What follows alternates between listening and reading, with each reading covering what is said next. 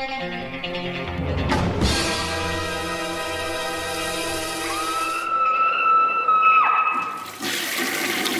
guys, what's up? It is week 322. I have a couple of reviews for you, but uh, I want to start this off just kind of let everybody know what the situation is with the channel and everything and what's going on. So, uh, I'm pretty sure that I'm getting an ultrasound today for uh, probably another hernia, possibly. I, I just, uh, my work is a very physical labor job. So, I'm, I'm not really sure what I'm going to do in the future, you know, I'll definitely have to have some weeks off. I don't know if I'm going to stay at the same place of employment. It's been a long time. Hell, I don't even know if I'm going to stay where I live. So there's lots of crazy things happening in my life right now. I have been working on kind of a all all end kind of 1980 video um, which it, uh, maybe I'll show you guys a snippet of it. it it's kind of like just going to cover the entire year and then go through my top 25 films of the year. Uh, vid- video essay style thing. I'm not going to be on camera. It's all kind of like slightly scripted kind of deal. So hopefully you guys will enjoy that. I've showed the patrons some of it. Um, so so I, I really there's a lot of question marks. I'll try to get the weekly videos on schedule like I always do, but there'll probably be some changes in the coming weeks. Um, I, am not really sure exactly how everything will go. Um, wish me luck. Uh, it's going to be hard for me not to. I've had a hernia surgery about 10 years ago. It'd be hard for me not to be able to physically do things because I'm a very active person um, and I don't ever like asking people for help. Uh, so let's hop into the reviews. And the first one up is from Ignite Films. This is their first release. And this has a 4K overseas, I believe, but this is, uh, yeah, their debut uh, release here. And this is Invaders from Mars from 1953. Kind of a sci fi classic. It was remade in 1986 by, of course, legendary horror director Tobe Hooper by Cannon Films. Uh, crazy film. So the original, you know, I'd heard a lot about it. I knew that it was one of these kind of uh, catalyst to kind of like a subgenre in the uh, you get kind of the sci-fi horror films, right? Aliens invade Earth, Mar- Martians invade Earth, because it was a big thing. Martians back in the day. It was just aliens. It was always Martians. Um, so essentially, what happens here is there's this really intelligent young kid named David who's obsessed with you know sciences and astronomy, all this kind of stuff. Um, so one day he's kind of looking at the stars, and his father and mother come in, and they have a great relationship, the great rapport. They set up the parents before and everything like that. Um, and he sees before he goes to bed, um, kind of a spaceship crash land he's he's very taken by it. He's scared. Uh, he tells his father, and his father is working with uh, directly with kind of like uh, I don't I don't want to say NASA, but something kind of like government facility. So he's intrigued by this as well. He goes out, and when he comes back, he disappears for a while. But when they do eventually find him, he's not right he's off. So this is uh, three years before Invaders of the Body Snatchers, the great um, Don Siegel film, which is about kind of body snatching and mind taking. I mean, there's early sci-fi '50s movies like Creature with the Atom Brain, where people are kind of taken over and brainwashed, but not like in this sense where there's some sort of alien kind of uh, thing coming from outer space and and literally kind of putting uh, like not not exactly pod people, but taking their brains over and doing that kind of thing. This is very early for that. So uh, we do have a couple familiar faces. You know, I am I've seen a couple of these people before. The the Colonel in here was in the Giant Claw and some other sci-fi movies playing a very similar character. But what happens is uh, pretty soon that these uh, Martians start to kind of uh, pick people and they start to be turned and they have some big agenda. But uh, I, I, do like this because they actually believe the kid because the kid's got a good reputation. But there's some great moments that are kind of scary in the very beginning, especially when the father has his turn and he slaps the kid. I was just like, oh boy, that would be horrifying, right? Your father's this loving person and boom, he kind of goes completely nuts. It does remind me a bit of, you know, stuff that would come later, like Aliens are coming from 1980, the TV movie, and of course, Invasion of the Body Snatchers, all these kind of things, right? Um, pod people anytime uh, people are kind of being taken over. Puppet Masters is probably more like it. The uh, 94 or is it 91? I think it's 94. One Donald Sutherland where they latch onto the brain, which was you know the story which uh, came out around the same time as the Invasion of the Body Snatchers story and everything like that. But what happens is uh, we have a lot of big hurrah, military hurrah, a lot of stock footage of military uh, tanks and all these kind of things. And eventually we have a standoff against the uh, Martians. What's really cool is the way they use the sand, kind of how they take you under the sand, which reminds me of stuff like Tremors or Blood Beach, where that kind of shift in sand and you're sucked under. There's nothing quite scarier than having your your actual land taken out from underneath you. So uh, that, that's really great stuff. And when we actually get to the set designs, that stuff's pretty cool too. I know the director worked really really extensively on bigger films, doing set designs, I think, if I'm not mistaken. And uh, he did a great job. I mean, the Martians are very crazy in this film. They're very large, um, and they're kind of controlled by this strange, like, head in a jar deal. It's just played by a short woman, um, uh, you know, uh, a small person. And, and that's pretty crazy because she's, like, spray painted, like, silver, and they give the whole ordeal. Now, the remake kind of uh, does crazy on the special effects, and they have Louise Fletcher in there, and James Karen, and some other familiar faces. I think one of the Bottoms kids, the brothers, is in that movie uh, as the father. But no, this this one's really good, um, really entertaining, very short pace, so short that they had to pad it, and you can tell with the nightmare kind of sequence at the end and all that stuff. And it does, uh, you know, even something like Nightmare City takes a little bit from it if you guys seen Nightmare City. So like I'm telling you, this movie from 1953, and there's like um, just covering the year 1980 recently. There's so many of these films that were clearly influenced by Invaders from Mars, which um, and that's just one year in general. If you, you take it out, so that means how many of these 50s movies were inspired by it, and how many movies later on and throughout every year in the 80s and every year period. So it's a very influential film. This was a first time watch, believe it or not. Now I had seen the remake, and I enjoy the remake, except I think it's a little long in the tooth. This one runs a little long too. It feels like at times. It feels like there's a little padding, and the remake is super long for what it is. Um, but uh, this one is very entertaining because the 50 sci-fi movies really rarely wear out their welcome. Um, Invaders, uh, Invasion of the Body Snatchers is, I think, the quintessential like fast-paced uh, sci-fi film, scary, and I put that more as a horror film than this. This is more sci-fi than horror well, Invasion, I would put horror than sci-fi because it's so terrifying. But uh, yeah, this is a really entertaining film. The 4K looks pretty good. I mean, the stock footage they use for the tanks is never going to look that good, right?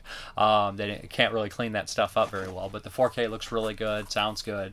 Um, there's a slew of features on here as well, which I enjoyed. Uh, of course, we have the brand new 4K restoration. We've interviews with Jimmy Hunt, William Cameron Menzies' biographer James Curtis, and recollections of Menzies' eldest granddaughter Pamela uh, Lewson. And that's great stuff because it talks about his career, how he worked, went to the kind of uh, premiere, the last premiere he went to, all that kind of stuff. And then we have featurette with acclaimed film directors John Landis, Joe Dante, editor Mark Goldblatt, special visual effects artist and two-time Oscar-winning Robert uh, Skotak, foremost expert on Invaders from Mars, and effects um, and enthusiast and film preservationist Scott McQueen. And that's good stuff too. I mean, always welcome those people. Goldblatt, Landis, and Joe Dante are fountains of knowledge. And the other guy, he's an expert on it. So they're talking about the movie, how it affected them, how it affected culture, all that kind of stuff, which you'd like to hear. Then we have John Sayles, introduction at Turner Classic Movies Festival in Hollywood, April 2022. John Sayles, of course, writer of Alligator, directed a slew of other great films. Before and after clips of restoration, original negative, archival film elements with film restoration supervisor Scott McQueen, restored in segments in 2K of the alternate international version, alternate ending, and extended uh, planetarium scene. So and then we also have a gallery and we have a booklet. So it's a very nice release. I like what this company's doing. Hopefully uh, they keep at it and we see some more really good 4Ks and everything. So uh, and always welcome 50 sci-fi movies because uh, as outlandish as they are in 1950, they sure do predict the future.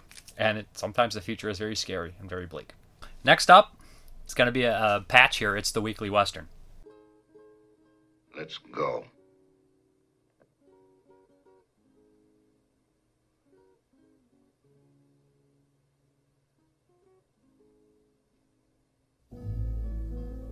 Why not? Fill your hand, you son of a bitch! Say when.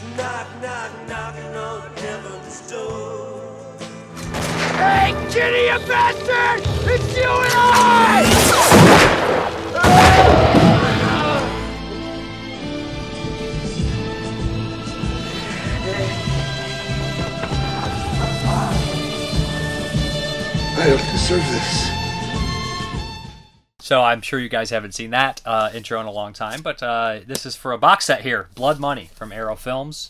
Uh, I love when Arrow does these box sets, except they are time consuming. So I tackled the whole thing all together. Has four films in here, of course. We have a thousand dollars Blood Money, Vengeance is Mine, Find a Place to Die, Matalo or Kill Him. So let's start with the first one here, and this stars legendary kind of Italian actor, leading man uh, Johnny Garko um, from the Sartana films. He's in a slew of others. He's in Lucio Fulci's Psychic, which has a 4K coming out from Severin, and uh, this also stars Gia, Gian Volonté's little brother and um, Fernando Sanchez, who is a staple in spaghetti westerns. He pops up in the crazy bonkers in the Folds of the Flesh from 1970. Very good actor. So this one is pretty fun. This is kind of a bounty killer in Johnny Garko, and uh, he's a tough as nails kind of guy. Uh, obviously uh, styled in the Man with No Name, with his kind of wandering through town. In the very beginning, he uh, kills a slew of kind of bad guys, and he's he's going through. He picks out this one guy, and he's driving back and bringing this bounty back, and he spots this this bandit, and they make eye contact, and they seem to know what's up, who they are.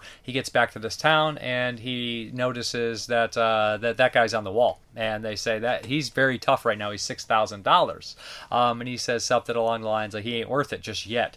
Uh, this bandit is horrible, so he's actually gone ahead and kidnapped this uh, kind of this rich kind of heavy roller, probably a cattle rancher type deal, uh, his daughter and this guy offers extra money to for uh, this Django. It's not the not the other Django, right? To go and take on this guy and bring him back dead. He'll get extra bounty. So boom, that's kind of the plot of this movie. What makes it cool is, of course, um, uh, Volonté's little brother has a gang of his own. He's ruthless. He's mean spirited.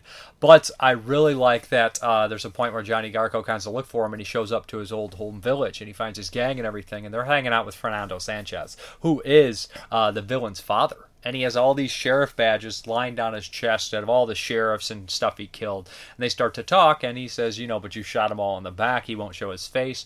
And his his introductory of the character of Fernando Sanchez really kind of added something to the movie. Kind of added this kind of uh, you know, it lets you know who the villain was without outly saying it through his father and Johnny Garko. Basically, how he won't kill somebody unless there's a bounty on it. All this kind of stuff.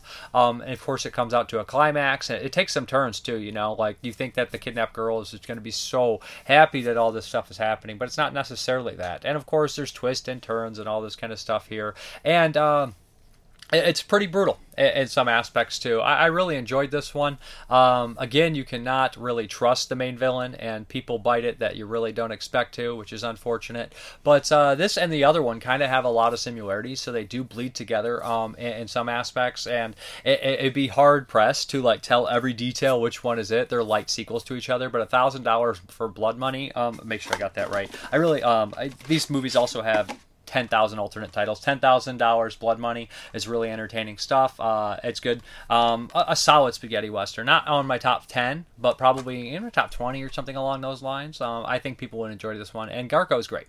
Okay, next up is kind of a loose sequel to um, $10,000 Blood Money. Same director, made the same year. This is Vengeance is Mine, again starring Johnny Garko as kind of the Django type character. It also brings back the bandit from this one, but this time around he plays his brothers, uh, his brother. Um, and it's funny because the bandits, he's actually not Django in this one, is John, which is crazy because the bad guy, the brother, is named Clint. So you have Clint, Eastwood, John, Wayne. One's good, one's bad very funny to me, very kind of on the nose. Uh, Fernando Sanchez also has a small role in here. Um, and yeah, this one follows the story of two brothers, uh, one of which was double crossed uh, by his other brother and framed for prison. He went to jail for 10 years and now he gets out and he wants to bring justice. He finds out that his mother has passed. His mother made him, uh, told him a promise to a friend, and he must bring back his brother, not kill him unless he fires the first shot. And uh, Garko wants to make him serve the 10 years that he served. Um, but of course, his his villainous brother Clint has done double crossed a bunch of villains and everything like that. So these guys are hot on his trail, and of course he can't let these guys get his bounty. He can't let them kill his brother before he makes him uh, serve that punishment. So the two form an unlikely uh, relationship, of course, and boom, that's that's kind of the deal. You know, it does remind me a little bit of a Massacre Time, right? The Lucio Fulci with Franco Nero and George Hilton, which I think is a better film. I think that's probably one of my favorite spaghetti westerns, but they kind of have that unnatural kind of connection and the brothers and everything like that. But this one, that one ends on a little happier note because um, Volonté's little brother is just ruthless. He's just made to be a villain, to be honest. Um, so as it progresses, there's a couple double crossings and things like that as well. And uh, you know what? In, in, reality, I think I prefer the first one. Um, but they both have their moments, to be honest. So this one has like flashbacks to the point where it reminds me of Once Upon a Time in the West, or for a Fistful of Dynamite. You know, the one flashback with Coburn and David uh, Warbeck where they're running and stuff. Like, there's definitely like this kind of maybe at one point a love triangle and a lot of regret and a lot of you know. Uh, I guess you'd say like cheating and all this kind of stuff like that. But uh, you know, I, I, you really want the bad guy to bite it here. He's not exactly the most likable guy in the world. Um, the gang is uh, is decent. You know, there's a couple villains here that I that I enjoyed. Um, they kind of show up at the end and they have a little bit more focus on them. But there's points in this film where like a lot of the villains you think are going to be alive a little longer and then they bite it and you're like, where are we going to carry this on for the next 30, 40 minutes or so? I should mention that there is special features on both of these, um, which I didn't mention on the first one. So let me go through the special features for ten thousand dollars blood money. Um, we have, of course, brand new introduction by journalist and film critic Fabio uh, Melelli. He does an introduction for the first two films at least. Brand new audio commentary by film historian Lee Broughton. Tears of Django, newly edited featurette with archival interviews with director Romolo Guerrieri and actor Johnny Yarco. The producer didn't like Western movies. Brand new interview with producer Mino Loy. How the West was won. Brand new interview with screenwriter Ernesto Gastaldi. That's for $10,000 blood money. The features on Vengeance is Mine. We again have a brand new introduction by Fabio Molini. Brand new audio commentary by film historian Lee Broughton. Cain and Abel, newly edited featurette with archival interviews with Johnny Yarco and screenwriter Ernesto Gastaldi. In conversation with Norla Orla Orlandi, newly edited archival interview with the film's iconic composer, movie after movie, brand new interview with producer Mino Loy. Also, Sergio Martino had a hand in these movies, and I should mention that because Martino is very popular when it comes to some crime films, but more importantly, for probably people of this channel, fans of this channel, um, uh, Gialli. He's directed some of the best Gialli, and his brother Luciano Martino and him had a handful of a lot of films. Uh, their hand in a lot of films and a lot of good films too. So yeah. Okay, the next one in the set here is Find a Place to Die. Um, and this is kind of like a, a, kind of a ragtag group of people on this half-assed rescue mission. So what we have here is this woman and man. They kind of had like found this gold in the mine that's supposed to be abandoned. There's not supposed to be gold in there anymore, and uh, they're defending against this high like powered like Mexican gang in the area. And the husband, who's in a slew of these movies, he's actually in the previous Vengeance is Mine. He gets injured and he's pinned under this wagon. So she runs away and tries to get help. She runs into this guy, and he's just um what, what's the actor's name? He's he's kind of a, uh, a leading man I think I've seen before, but he's not really my favorite leading man from the box set. So he uh, is this kind of sourpuss, and he finds out about the gold, but he's like, all right, I'll help you, yada yada yada, and he gets together a group of bandits, one named Gomez who knows the Mexican gang, another super strong guy who is in uh, the Leone movies. This guy's got a he's in a bunch of the the Euro crime films as well. I can't think of his name. He's in a million of these movies. Very familiar guy. Then we have kind of a sharpshooter, and then we have this preacher, this kind of evil preacher that they find away on the way and the woman goes also. So you have like this ragtag group of people, which I love that stuff, man on a mission kind of movie, right? Um, what's the one with uh, William Holden, the Western, The Revengers? Kind of like in that vein, they're all kind of criminals, but that one I actually is more of a Dirty Dozen story, which I enjoy. So this group of people go on the way, and uh, of course they don't want to run against the Mexican crime, bo- the, the the bandito. So, but they're gonna have to run into him, right? So they get there and they find out the husband's been killed, um, and uh, she's basically fighting, getting raped by some of these guys the whole time, uh, and that's that kind of deal, right? And eventually they figure out that they're going to have to have some last stand against this bandito, and there's this big giant shootout and everything like that. And a lot of people do not make it. Um, the vil- there's some double crossing and traitors here and everything like that. Um, it, it's a fun movie. It's good action, good solid set pieces, all that kind of stuff. Um, very standard, I would say. This is probably the most standard in the set uh, to me, uh, but it does have some of the bigger action set pieces or biggest cast or whatever. Um, I enjoy it. Um, it. It's a solid spaghetti western with good music and everything like that. As far as the special features are concerned, we have brand new introduction by, of course, the film critic Fabio Mileni, brand new audio commentary by author and critic Howard Hughes. Sons of Leone, newly edited archival interview with director Giuliano Carmigno, a traditional figure, brand new in depth appreciation of soundtrack and composer Giovanni Fernando by musician and disc collector Lovely John. So that's very cool as well. Uh, yeah, this is fun stuff. Uh, all three are good. Um, none of them knock my socks off, kind of like the one that had their set they put out with Massacre Time, uh, Vengeance Trails, but that just speaks more to me. But I liked every single one of these so far. And the final in the set is Matalo uh, Matalo, uh, kill him.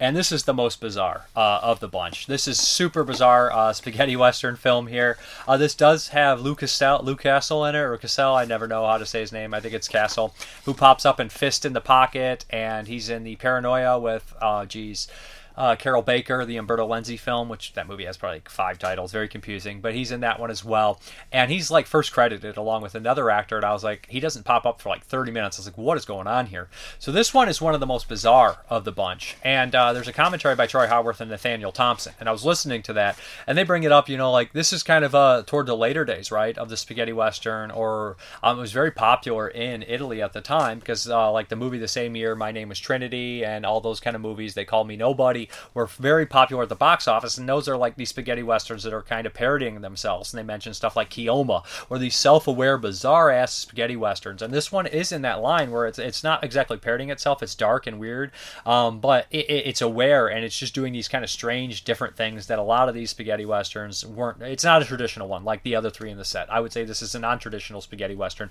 or I mean, there is that subgenre that are like that. Like I said, like Keoma and those other ones, but this is just a bizarre one.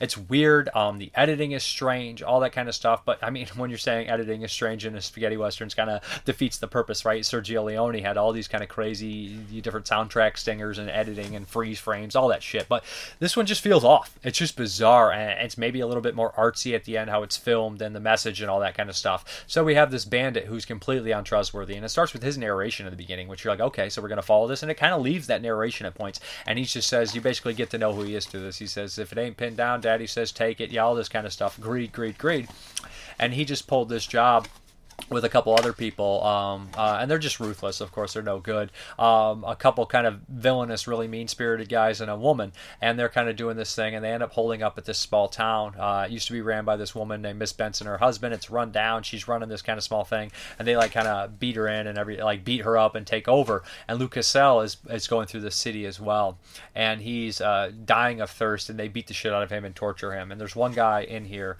I don't remember his name. He's very creepy and very off, and uh, he's in love with the woman, but she does not kind of have the uh, same kind of feelings about him. But she's a very hor- hor- horrible manipulator at the same time. She's playing all the cards. And uh, at one point, one of the characters bites it, and you really don't know, and there's somebody in the shadows watching, which kind of add this element of, and God said to Cain, which they mentioned in the commentary, which came out in 1970, well, which had uh, Klaus Kinski in there, and I think it's an Antonio Margheriti movie. I watched it for 1970. It's a cool film, has horror elements, and this has kind of that like weird, kind of isolated, creepy elements to it, like High Plains Drifter. Um, but it does have those these weird kind of things here, and they do mention that in the commentaries. They mention kind of the horror-oriented spaghetti western, and this one isn't exactly horror, but it moves into that thriller kind of mystery, kind of money scam kind of deal. You know, it's just kind of almost a crime film that takes place in a different uh, period piece, period piece crime film, really. At this one, so uh, as it progresses, we learn that all these hands, all these people want the money, and it gets to the point where it gets like almost like like absurdist, when there's a boomerang involved. Overall, it's a bizarre one. Uh, I don't know if it's my favorite of the set, but it's most certainly the most standout and memorable of the set.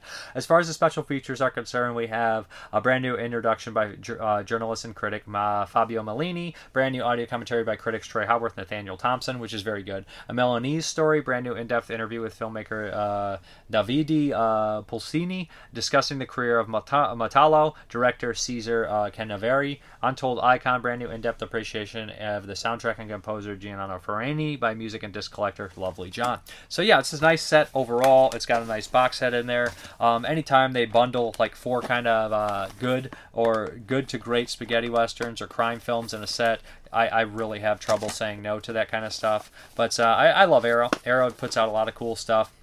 And I'd love to see more of these kind of things get put out. But uh, like I said, nice booklet as well. And they've been killing it lately. So there. Oh, I almost dropped everything. But there's the guy I was talking about, that guy who's always in the crime films and everything. But uh, yeah, on to the next. All right, guys, let's get into those 1981 movies. Woe be unto him who opens one of the seven gateways to hell, because through that gateway evil will invade the world.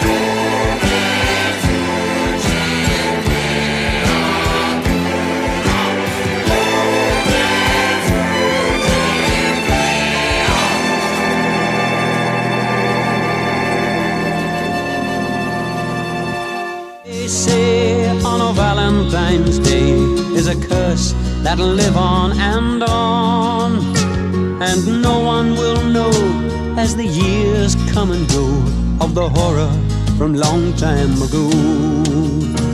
In this little town, when the 14th comes round, there's a silence and fear in the air. Remember the morn that the legend was born, all the shock and the horror was there.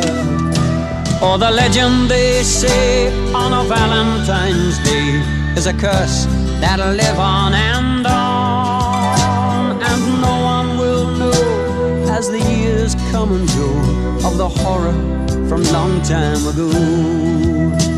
And no one will know as the years come and go of the horror from long time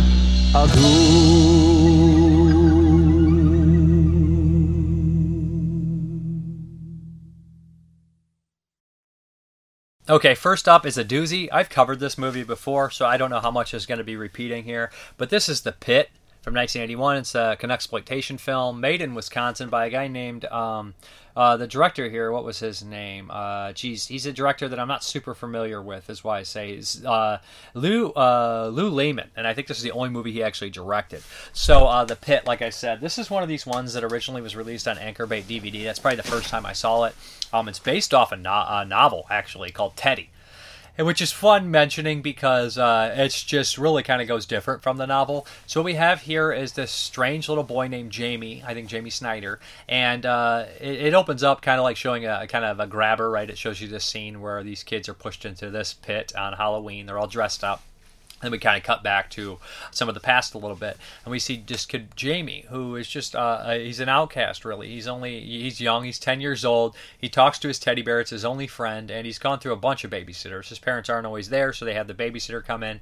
And there's this young girl. She's probably like in her early twenties. She's babysitting Jamie, and she really wants to help him. She seems to have a connection with him, and Jamie immediately is smitten with her. And uh, it's really bizarre film because like you'll see all these characters that interact with Jamie, and this would be a great kind of double feature with Evil speak because uh, uh, poor uh, Clint Howard in that film was constantly being bullied by all these kind of bizarre characters and weird characters and everything like that, like the coach and all this stuff. So uh, Jamie is being picked on by the neighborhood girl, the old woman in the wheelchair, um, and the librarian doesn't like him. But there's good reason. Jamie is just a creep. He's a weird character. He has a terrarium where the, he feeds the frogs and all these kind of things, and that's what he likes. You know, he likes feeding the animals. He likes talking to Teddy, but he also likes kind of taking pictures of the librarian naked and taking naked photography and cutting her head off, uh, the head off, and putting the librarian's head on it and sending it to her. He's just an all-around creepy kid with no, uh, very intelligent, but also very outcast-like, and just no friends. Um, so one day, uh, Jamie stumbles on this pit in the middle of the woods, and he finds out that there's these creatures down there that can't get out, and they're starving. And he realizes by doing research that they're uh, troglodytes or, or, or, some sort of, uh, you know, trollocs, uh, the ancient link, the missing link, and they're hairy, creepy creatures. And uh, it's super bizarre because you think this might all be in his head, which is the book was supposed to be suggesting, right, that this was all psychological problems in Jamie's head. But the film being just a film and being exploitative and weird and bizarre, um, it, it, just goes for it completely, where it kind of throws it out the window. And the first time they throw it out the window here is when Jamie uh, is left the room, the babysitter cleans up the room and leaves the room, and the teddy looks at the camera. So you're like, is it? Why are they doing this? If there's no other person on screen, that would be psychologically damaged to believe that the teddy bear is real. It's not for Jamie; it's for the audience, suggesting that um, it is real in this world. And as it progresses, you would suggest that supernatural elements or strange elements can happen into this world. Um, not only is there a, a talking teddy bear with glowing red eyes, but there is a pit with the missing links in there, and they're hungry. So of course he tries to feed them candy bars. Uh, but after a while he realizes they need meat, and when he can no longer pay for the meat, he starts to bring people to the pit that were mean to Jamie. So that's kind of the the, the storyline here. Um, Jamie's performance is bizarre and weird. Um, when the creatures get a hold of people at the end of the film, it's pretty gory, pretty wild, um, and there's this weird kind of comic element with the sheriff who's like, I don't know, they just simply disappeared. It, it feels very Canadian, but at the same time, being made in Wisconsin, it feels very Wisconsin like too. Um, I love this movie. It's got a weird small town feel. Um, the, the score is really good. They use like an orchestra. It's better than the movie. And uh, there's an interview with the guy who did the orchestra, and I think he would agree that it's probably more than the movie deserved on the budget. But I just have a fondness to this film. It's super bizarre. It's super weird. It's just uncomfortable, right? Um, and the long line of weird kind of killer kids movies or, or evil kid movies, this is a great one. Um, it reminds me of The Child, right? The, from 1977. But the next movie I'm going to talk about is even more like The Child uh, from 81. So this one right here, it's worth your time. If you like bizarre, weird films, this is one that you could watch and try to examine and fall in love with. Or you could just like be like, who the hell thought this was a good idea? Or you could just kind of look at it as something that maybe is so weird it's funny, um, which I don't really tend to do. I think it's actually got genuinely like creepy moments and it's genuinely got a nice little small town feel and it's just a cool story. It's so rare that you have an evil kid, an evil teddy bear, and evil troll things in there, and it's just some somehow get the the right tone to not make this seem like it's just a smorgasbord of crap, which happens sometimes when you read the backlog line of a movie and it's like with mummies and creatures and zombies and the uh, the satanic element of a shower. You're like, oh, this is gonna be awesome, and then it just feels like none of it meshes together or something like that. I'm looking at you, Devil Story, but uh, this one for some reason it all meshes and the way the tone is and how weird it is, it just all feels right. That is the pit. It does have some special features on here. Um, audio commentary by uh, Paul Corupe of Canuxploitation.com and film historian Jason uh, Pichowski. Um, interview with star Jeannie Elias. Interview with composer Victor Davis. Interview with star Sammy Snyders. Interview with um, um, basically screenwriter Ian A. Stuart and trailer gallery. So, anyways, The Pit, great movie. I, I recommend you guys check it out. Okay, next up is another one from 81, and this is Kiss Daddy Goodbye. And this is an SRS DVD. This is a very old DVD. Very crummy DVD, to be honest, uh, if you guys haven't noticed. But uh, yeah, I, have never really heard too many people talk about Kiss Daddy Goodbye, and I reviewed it like 10 years ago, maybe more, maybe more actually. This DVD's probably 15 years old. I've reviewed one of the first movies I reviewed for my channel, and I hadn't watched it since. So it's a it's 4x3. It looks like crap, the DVD. It's an old DVD. Um, there's a commentary, which is uh, it's okay. But uh, so basically, what we have here is two kids. I think they're actually played by twin brother and sister, and they might be one of the producer or director's kids. And um, they're just a bizarre group, and they have tel- a bizarre pair. They have telekinetic powers, um, and their dad keeps them kind of to themselves. They have telepathy and telekinesis. Um, isolated small town. We kind of are following this new sheriff and kind of a social worker, Marilyn Burns, uh, Texas Chainsaw Massacre, Eaten Alive fame, um, as she comes in and tries to examine the kids and talk to them. And the father um, is, is a bizarre character. He wants to homeschool them, obviously, because he doesn't want this power getting out um, that they inherited from their mother. So a- after a while, it's kind of set up that there's a lot of bikers who travel around here. One of which is one of the, the main baddies from Savage Streets with Linda Blair, and these bikers kind of travel around, cause problems. They cause property damage. Um, the, the kind of the guy around, the housing guy around, who's uh, the land not landlord, but the um, whatever the guy who sells houses. I can't think of his name. Um, realtor is uh, played by the guy from Day of the Animals, who kind of wanders into the town by himself at the very end. I can't think of the actor's name, but he's in this, and he's a drunk, and he's an asshole, and he mentions mentions to the sheriff that, damn man, they tear this stuff apart. Uh, can you handle that? Um, of course, uh, some tragedy ensues when these bikers run into uh, Nicholas, the twins' father, and takes them out. And this leaves these twins to their own devices, and that their devices are going to be telekinetic and telekinesis uh, wildness. So they raise their father from the dead and they use him as their pawn to kill anyone that upsets them. He chases down a group of sur- a pair of surfers. He fights back at the bikers. All this kind of stuff here. It's slow paced. It's decent enough. It has a regional charm about it. Um, I, overall, I enjoy the film. Um, Marilyn Burns is an actress that like every time I see her in a movie, the quality is always purposely made to look rugged or different. She always looks different. I can never spot her out. And, and this picture quality here is pretty rough on Kill Kiss Daddy Goodbye.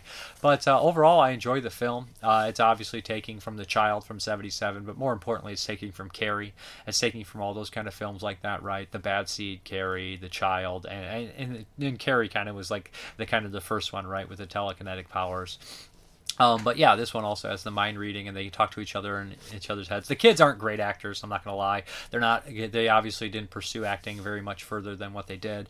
But uh, it, it's an all right movie. You know, uh, and all the acting in in general is not great. The kills are not anything to be amazed about. But if you want kind of like a, a quiet, slow burn kind of horror film about telekinetic, telekin, uh, telepathic kids that kill, then check this one out. You could probably do worse, and it's a little different. Like I said, I like doing the double, uh, the killer, the evil kid kind of double feature here for 81.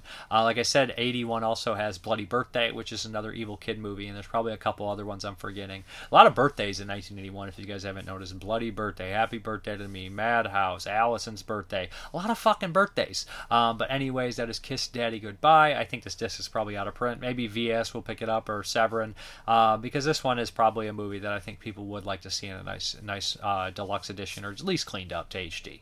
The next one here is the Patreon pick from. Uh, is this Jim Simon who did this one? Uh, I, I, always mix his name up because he has a lot of good picks. And this is Faults from 2014. Um, what's the actor in here? I've seen him in stuff. Uh, Leland uh, Orser, and he's in a slew of movies. Uh, this is actually by the director uh, who did that Art of Self Defense, which I thought was really good and really bizarre. And this actor Leland here, he's in Seven, but he's in a slew of movies. He's in The Guest. Always does a great job. And this movie's wild. This is not a movie with a huge cast or anything like that. And you'd also also would recognize the girl's parents in here, the the ones from Devil's Rejects. They're they're character actors in a slew of stuff. So um, Leland is is down on his luck kind of uh, expert on cults and all that kind of stuff. That's his mo. He, he knows all about cults. He knows all about these deals, how to deal with them, how to work with them. But uh, one time, uh, in the very beginning, we see this seminar. We realize he's completely poor and broke. In this seminar with AJ Bowen, um, he kind of uh, beats the shit out of him and says, "You're the reason my sister is dead."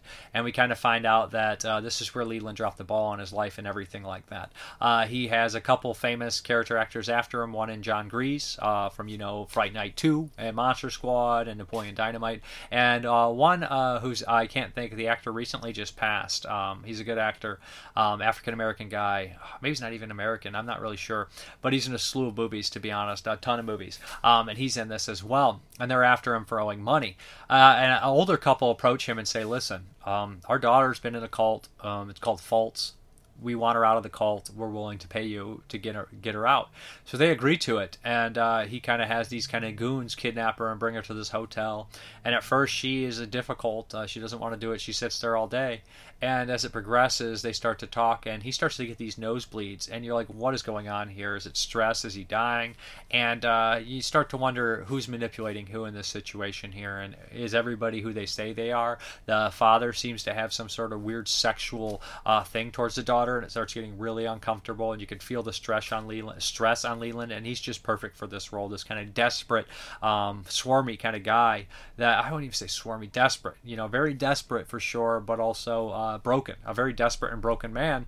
That uh, and as it progresses, it just gets really crazy and really weird. And the end of the movie is perfect because um, it's a movie that you say, how could somebody be put into a cult? How could people be brainwashed into a cult? And when you're watching this, you're like, this is a great way to tackle it. Cults are scary. Uh, losing your your yourself is scary having these wide, crazy changes and uh, uh, is terrifying. And it just works perfectly. It unfolds perfectly. Although it's not a big cast, it's not many locations. Somehow the movie doesn't lose your attention. Everybody's very good in it. It unfolds well enough. It keeps intrigue. Um, I, I, thought this was a great movie. This is Faults. Um, this is Yellow Veil Pictures. Um, I would really recommend picking this one out. Riley Stearns did this, and they, like I said, did the movie The Art of Self Control, which is also a uh, really interesting film.